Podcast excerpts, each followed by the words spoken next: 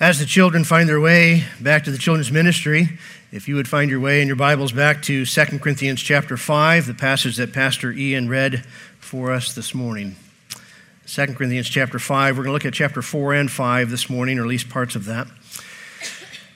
As you're finding your place there, let me look to the Lord in prayer, and then we'll press into our message this morning. But let's, uh, let's pray. Heavenly Father, again, grateful to sing truth to one another as we worship you, and now grateful to have your word open in our laps before us. Uh, we want to hear from you. We ask that you would continue to take your word and uh, conform us, press us more and more into the image that you have for us, deeply into that pattern, and uh, cause us this morning to think upon you and upon what your truth communicates to us, which will bring both you glory and us great strength and hope. And so we ask for that this morning in the precious name of Jesus Christ. Amen. We do not lose heart. We are not giving up. We're not giving in. We're not sinking into despair. We are not leaving. We're staying in the fight. We're keeping in the way. We do not lose heart. A new year has just begun. This is the first Sunday in a new year, 2024. With a new year, it often comes with new resolves, new commitments, new habits, new rhythms evaluated priorities from the prior year, and greater attempts at renewed determination of keeping those priorities into the new year. We're seven days into this new year. How are we doing with our commitments? Yeah. Some of us have become so disillusioned with resolve keeping that we no longer make resolutions. We, um, we've become commitment allergic. And it's our own weaknesses in keeping our commitments that make us allergic to making commitments. We just don't do it anymore. We know that we are not good promise keepers. And some of the promises that we make that are the most difficult to keep are the promises that we make to ourselves. We might make promises to others and feel a little more committed to keeping those, but the promises that we make to ourselves, we often abandon. Uh, often at this time of year, we will say things like, uh, This next year, I promise never to XYZ again. And before the week is out, we've XYZ'd and we are going to X, Y, and Z all year long and that causes us to lose heart. Causes us to lose heart in making commitments for future progress. As we get into the new year, we quickly realize that the new year comes with the same challenges the prior year possessed. The same complexity, same chaos, same calendar, same challenges. The flip of the calendar doesn't make hard things easy. Commitments are just as hard to keep this year as they were last year and it takes just a few hours into the new year to realize that. So, in light of that, and we know this is true, uh, how many of us want to be judged by the strength of our own ability at keeping our resolves?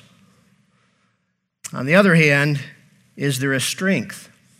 Is there a power available to us that keeps us from losing heart and holds us fast in what matters the most to us?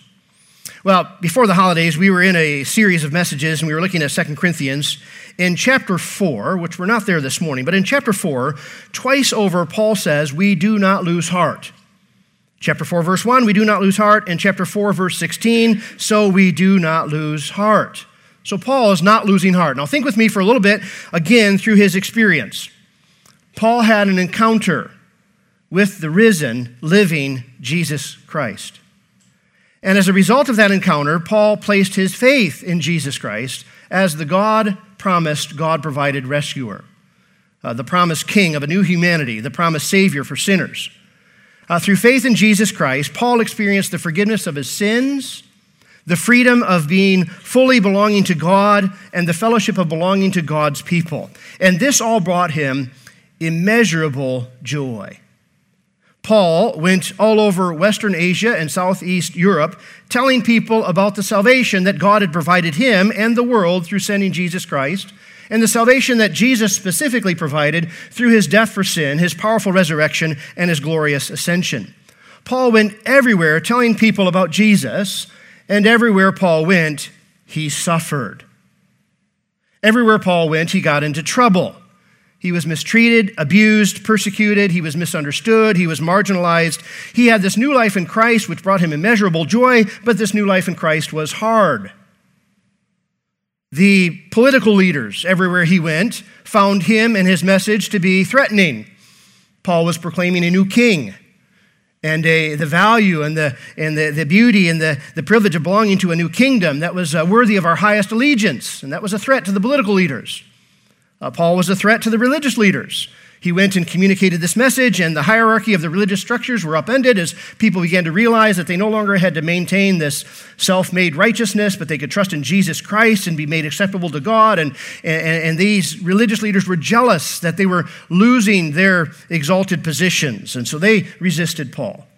And even the marketplace business people were disturbed by Paul's message, his message of the gospel because people would hear this good news and they would place their faith in Jesus Christ, and uh, their priorities were remade, and their worldview was altered. And all the trinkets that the business people were selling in the marketplace no longer hold such appeal to them, and they were losing their economic position. So, everywhere Paul went with this glorious message of the gospel, he experienced resistance. And, and everywhere he went, only a small handful of people believed the message. And even those people really struggled to live into this new life. The patterns of their old life were deeply ingrained. And the freedom of living into this new life was all new territory for them. And they found it difficult to live into this new life. And so Paul faced daily the pressure of these immature Christians and these baby churches. So everywhere Paul went, he experienced persecution from outsiders, perplexity from insiders, and he even experienced the internal pressures of putting off his own pride because of his privileged experience with Jesus Christ. Not everyone had a conversion experience like Paul had. Not everyone experienced from Jesus revelations that Paul experienced. And so he, he struggled himself with sin and putting that off and putting on his new life. So, all of that to say, there was a lot going on in Paul's life that would lead him toward giving up, giving in, losing heart, calling it quits. What kept him going on? What kept him from giving up, giving in, and sinking into despair? What kept him from losing heart? Was it just the fact that Paul was super disciplined? Was it the strength of his own teeth gritting commitment? Or was there a power at work in Paul that kept him from losing heart? Well, let's look at what he says. Back in chapter 3, he says this Now the Lord is the Spirit, and where the Spirit of the Lord is, there is freedom. And we all, with unveiled face, beholding the glory of the Lord, are being transformed into the same image from one degree of glory to another. For this comes from the Lord who is the Spirit. Therefore, having this ministry by the mercy of God, we do not lose heart.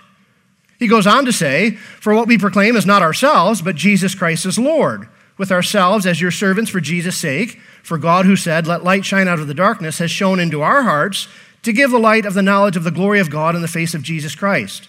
But we have this treasure in jars of clay to show that the surpassing power doesn't belong to us, belongs to God. He goes on to say, knowing that he who raised the Lord Jesus will also raise us with Jesus and bring us with you into his presence. For it is all for your sake, so that as grace extends to more and more people, it may increase thanksgiving to the glory of God. So we do not lose heart.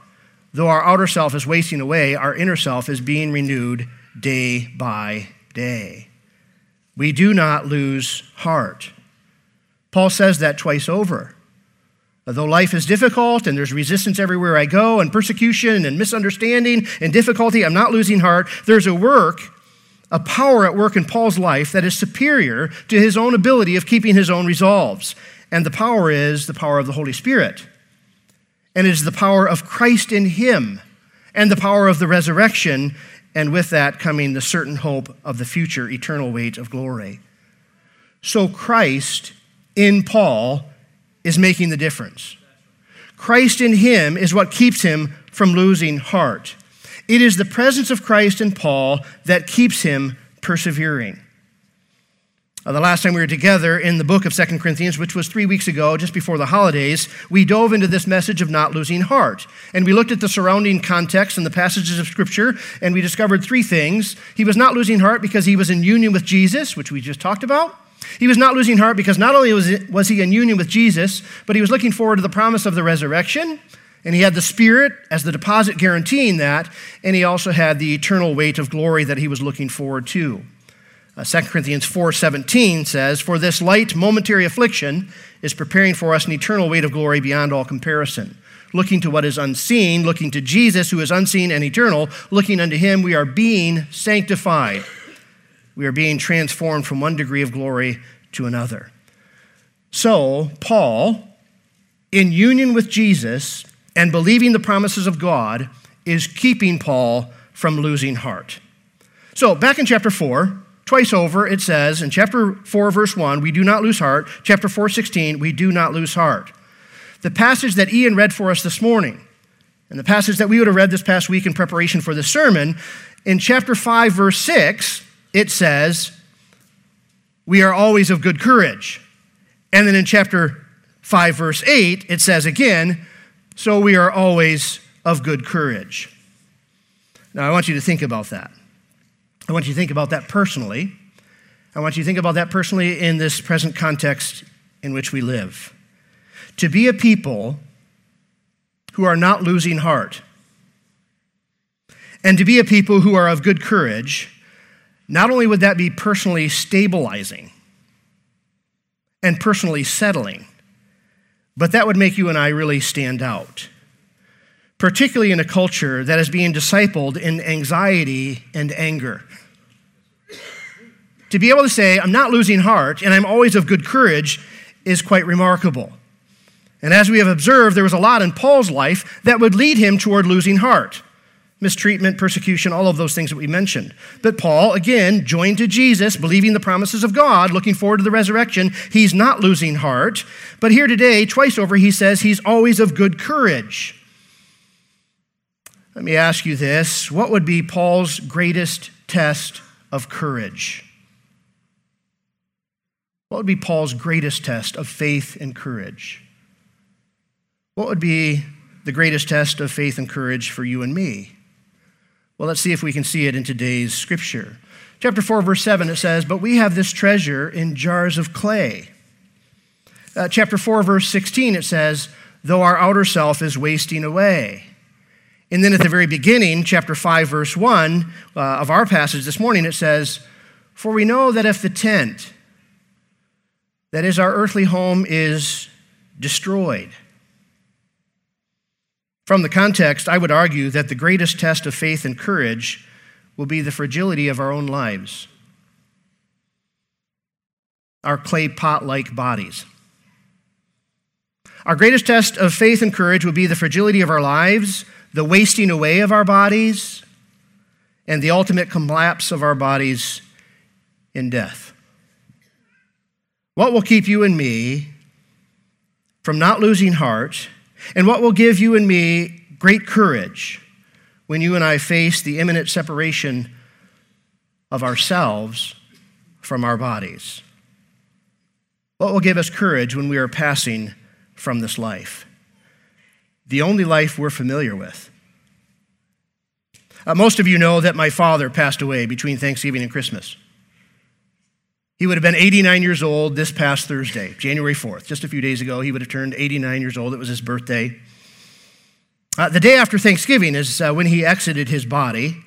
And a few days later, even before he was embalmed, we lowered his body six feet below the surface of the ground in a box in the West Burlington Cemetery in Clifford, Michigan. His body is in that box under the surface, and it's returning to dust and bone. I would expect that at this point his body is completely unrecognizable. If you read through the Old Testament, it gives you really interesting descriptions of people's bodies who've passed, eaten by worms and decaying into dust. If Jesus doesn't return in our lifetime, you and I will be there one day.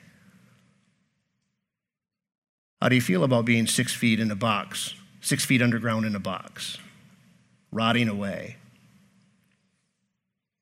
What is your hope and comfort and courage in life and death? See, Paul is saying, hey, we don't lose heart.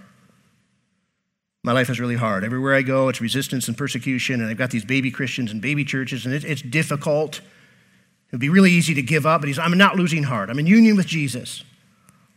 Jesus keeps me persevering. But now he's facing, he's talking about his clay pot body and his wasting away health. and his tent being destroyed. You know, we go to the funeral of a loved one who has passed from this life, and if that person is in union with God and union with Jesus by God's grace through belief in the gospel, we often hear the encouragement. Well, to be absent from the body is to be present with the Lord. You ever hear that?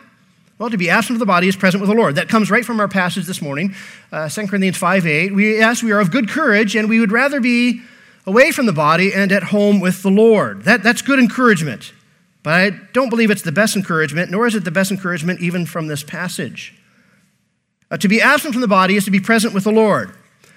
How many of us want to be absent from our bodies? None of us. None of us want to be absent from our body. We want to hang on to life as long as we can. We go through extraordinary measures to remain with our body. We were born with a body. We've grown up with our body. Everything we've done, we've done with our bodies. We don't know what it's like to be absent from the body, and quite frankly, we'd prefer not to have that experience. God has made us with our bodies, and quite frankly, we don't want to leave it. Undoubtedly, you've heard it said, I'm not afraid of dying, I just don't want to be there when it happens. I'm not afraid of dying, I just don't want to be there when it happens, and I'd prefer for that to not happen today, nor any day. We love life. We prefer to not die. Death is a terrible enemy.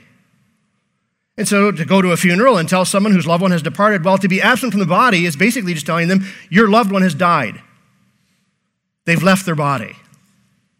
Well, we go on to say uh, we, uh, we don't, it, it, we're absent from the body, but we're present with the Lord. We don't know what it's like to be absent from the body, and we'd like to avoid that. How many of us know what it's like to be apart from our body and present with the Lord? We don't know a lot about that either. We don't know a lot about what it's like to be present with the Lord because, quite frankly, the Bible doesn't tell us much about that experience. In the words of the ever popular music group MercyMe, I can only imagine. I can only imagine what it's like to be absent from my body and present with the Lord because the Bible doesn't tell me very much about the intermediate state. It tells me a good deal of information about the eternal state, but not the intermediate state, that time when we are absent from our bodies and present with the Lord. We are grateful for passages like 2 Corinthians chapter 5 and Philippians chapter 1, where the scripture tells us that exiting our body and being present with the Lord is not a step backwards. We're grateful to hear that. It's not a loss, it is better. According to this passage, it is strangely preferred, actually, and it's better because of who we are with. We will be absent from our body, but we'll be at home with the Lord because not even death can separate us from Him. In Him, we have everlasting life, and we know who the Lord is. And being with the Lord is what makes that experience better. The Lord is the Satan crusher, the sin defeater, the death destroyer. The Lord is the one who gives everlasting life.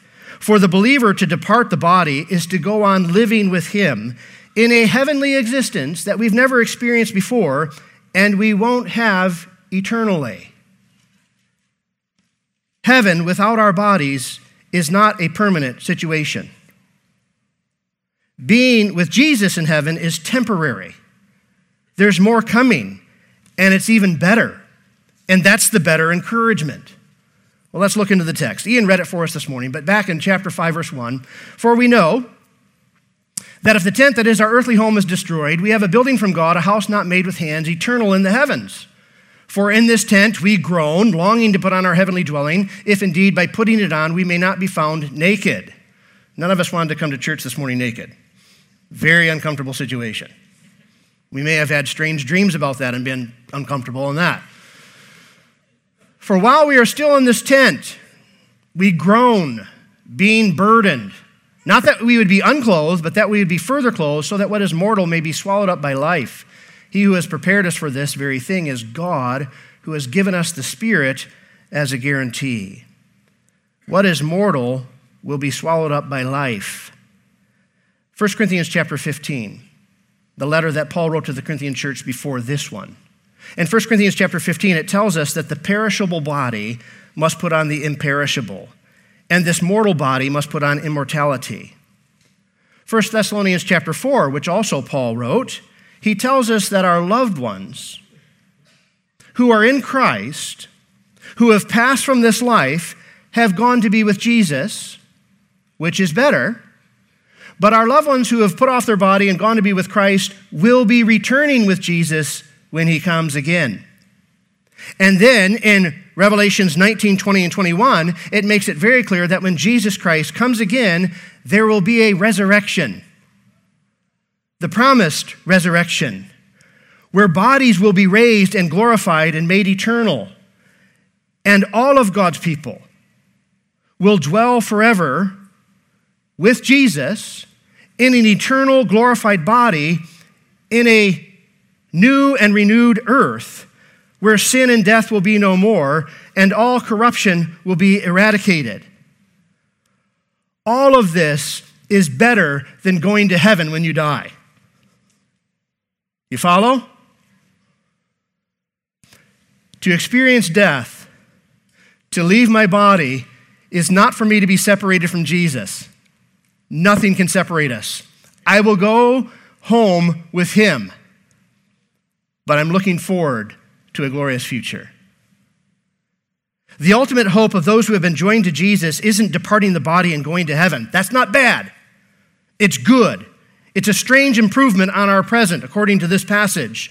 But it's not the ultimate good. We're looking forward to something much better. What are we looking forward to? Well, let me ask it this way. Uh, my father passed away last, this last year, and we put him in the ground. He's gone on to be with Christ. I think the last funeral I had here before that was Sandy Gerard.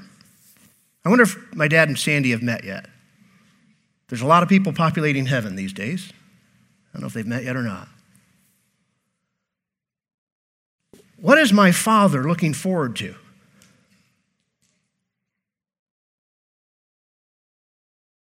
It's strange because we have this weird delusion that our loved ones in Christ die and they go to be with Jesus, and that's the end of the road. what, our loved ones in Christ who pass away in the Lord and go to be with Him, what are they looking forward to next? It's the same thing you and I are looking forward to. What are you and I looking forward to? We're looking forward to the return of Jesus and the resurrection and glorification of our bodies, which we will have forever. I'm going to get my body back. If I ever leave this body, I'm going to get it back. It'll be in better shape than it's ever been in. So we're looking forward to the return of Jesus. We're looking forward to the resurrection and glorification of our bodies. We're going to have our bodies forever. We're looking forward to the reunion of all of God's people from all of the ages and never separating again. We're looking forward to the revelation of Jesus in all his glory. We're looking forward to the reward of being with Him in an eternal home of righteousness on this planet, reigning with Him in a description that is described here as an eternal tonnage of glory. All of creation is longing for this liberation. All of creation is looking forward to the revelation of the sons of God, which will happen at the return of Jesus Christ. And so we read this passage, which is very familiar to us. And we come to understand to be absent from the body is to be present with the Lord. That's good. That's really good. And we're glad to hear that it's good. To be absent from the body is to be present with the Lord. We're happy to know that. To have an eternal body that will be present with the Lord forever in our eternal home, a renewed earth, with everyone else who loves the Lord, well, that'll be great. Separation will no longer be our experience. And our tent like sojourning, Paul uses that metaphor here in this passage. Our tent like sojourning will be replaced with the permanency of being home. That's good. Those of you who know me know that back in the day, I, I haven't done it recently, but I used to love to go backpacking. Throw things in a backpack and go out into the woods for seven, ten days and just live off everything you have in your backpack, and you live in this little brutal tent. I used to love that experience. It was a great deal, of great time. I don't know if my wasting away body would put up with it anymore. We could try it. But I used to love to go and spend a couple weeks in a tent, but I don't want to be there forever. I look forward to coming home to a king size bed and to meals that are prepared in an oven, not cooked in a little can, and reading a book in a chair by the fire. I don't want to be in a tent forever. And Paul uses that metaphor here. Man, we are putting off our tent like sojourning and we're going to go home and be with the Lord. And when we go home and be with the Lord, if we die before he comes, we're coming back with him. We're going to get our bodies back. We'll never be separated from him. And there's coming a day when all of God's people will be joined together in his presence for all eternity. Therefore, we're not losing heart. And therefore, we're always of good courage, even facing the fragility of our lives and the ultimately collapse of our bodies to death. So, Paul in chapter 4, twice over, says, I'm not losing heart. We've looked at it. He has union with Jesus. He's looking forward to the promise of the resurrection being fulfilled, and he has the eternal weight of glory. Paul is not losing heart. He also says in this passage twice over, so we are always of good courage. So, as I reach the end of my study of this passage, which is pretty familiar territory for us, this is what I put into my notes. I wrote this in my notebook at home. I put it into my notes here this morning. Here's what I put down Because of God's grace to me in Christ, and through faith in Jesus Christ, I have been joined to Him. When my health fails and my body collapses, I'll go on living with Him. Do you want to go to heaven when you die? I'd prefer to not die. The only way to not die is to be joined to Jesus Christ. So when I exit my body, I won't be dying. I won't be dead. I'll, I'll, go on living. My body will be left behind. I'd prefer to not die. You want to go to heaven when you die? No, I'd prefer to not die. That's the promise of everlasting life. When my health fails and my body collapses, I'll go on living with Jesus. God will watch over my coming and my going. He brought me safely into this world. He'll take me safely over to the other side. And I'll never be separated from Him. Living in union with Jesus today keeps me persevering. If I were depending upon the strength of my own resolves and my own commitment keeping promisability, it'd be a disaster. Living in union with Jesus today, I will either be ready for his return, or if I pass before he returns, I'll be coming back with him when he comes again. Either way, I won't ever be apart from him, for nothing can separate us, not death nor the devil. I'm looking forward to the future. I'm looking forward to being with the Lord. I'm looking forward to the resurrection. I'm looking forward to the reunion of all of God's people. I'm looking forward to a new earth. And I'm quite curious what my new occupation will be. Because in the new earth, there won't be churches and there won't be any need for preachers. So I'm kind of curious what I'm going to do there. It won't be boring. But when God put people on this planet, he, he said, hey, rule and subdue this earth, you know, exercise dominion over it. Do you think in the new heaven, new earth, we're just going to sit around and watch God do stuff? We're going to be awed by God and his glory forever, but you think we're going to be bored? I can't wait to know what my new occupation will be. I'm looking forward to the resurrection. I'm looking forward to the return of Jesus. I'm looking forward to the new earth. And when I stand before God at the judgment seat, we didn't even look at that, verse 10 for we must all appear before the judgment seat of Christ, so that each one may receive what is due for what he has done in the body, whether good or evil. When I stand before God at the judgment seat, I will fear no condemnation, for Jesus is my righteousness. And God will be my reward. And all of this is owing to his grace to me. And God's grace to me is embodied. It's embodied in a person, and that person is Jesus Christ.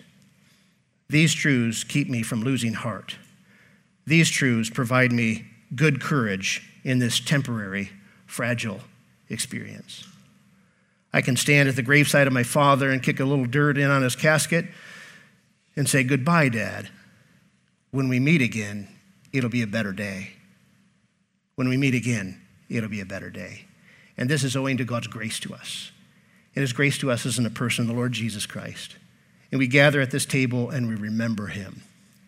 His body broken for us, his blood poured out for the payment for our sin, his powerful resurrection, securing our resurrection, guaranteeing our salvation. And we look forward in faith to his return when we'll celebrate this with him anew in his kingdom. let's, uh, let's close our service that way. Let's look in prayer. As I, as I close in prayer, the gentlemen who are to help uh, distribute the elements of the table this morning, if you'd come forward and meet me here. Heavenly Father, we, uh, we come to you in prayer and we praise you for your grace to us in the person of Jesus Christ. Through faith in Jesus, we've been brought into a union with you and a union with him that can never be dissolved, can never be disturbed or destroyed. Not even death will separate us from you. Not even the devil will separate us from you. Father, we thank you for Jesus Christ, that though we were apart from you, Christ came to us willingly, lovingly, voluntarily, lived perfectly, fulfilled all righteousness, went to the cross and bore our sins away in his own body. We thank you for his death for us. We thank you for his powerful, victorious resurrection, his glorious ascension and we can't wait to see him face to face. Know that our salvation will be consummated and our sanctification complete, and we will be like him and awed by you and awed by your grace and glory for us eternally. Father, we thank you for the things that you have secured for us in Christ. We gather around this table to specifically remember Jesus, to rejoice in him, to worship him, and to celebrate our fellowship with one another in Christ. Bless now our fellowship here around this table, we ask in Jesus' name. Amen.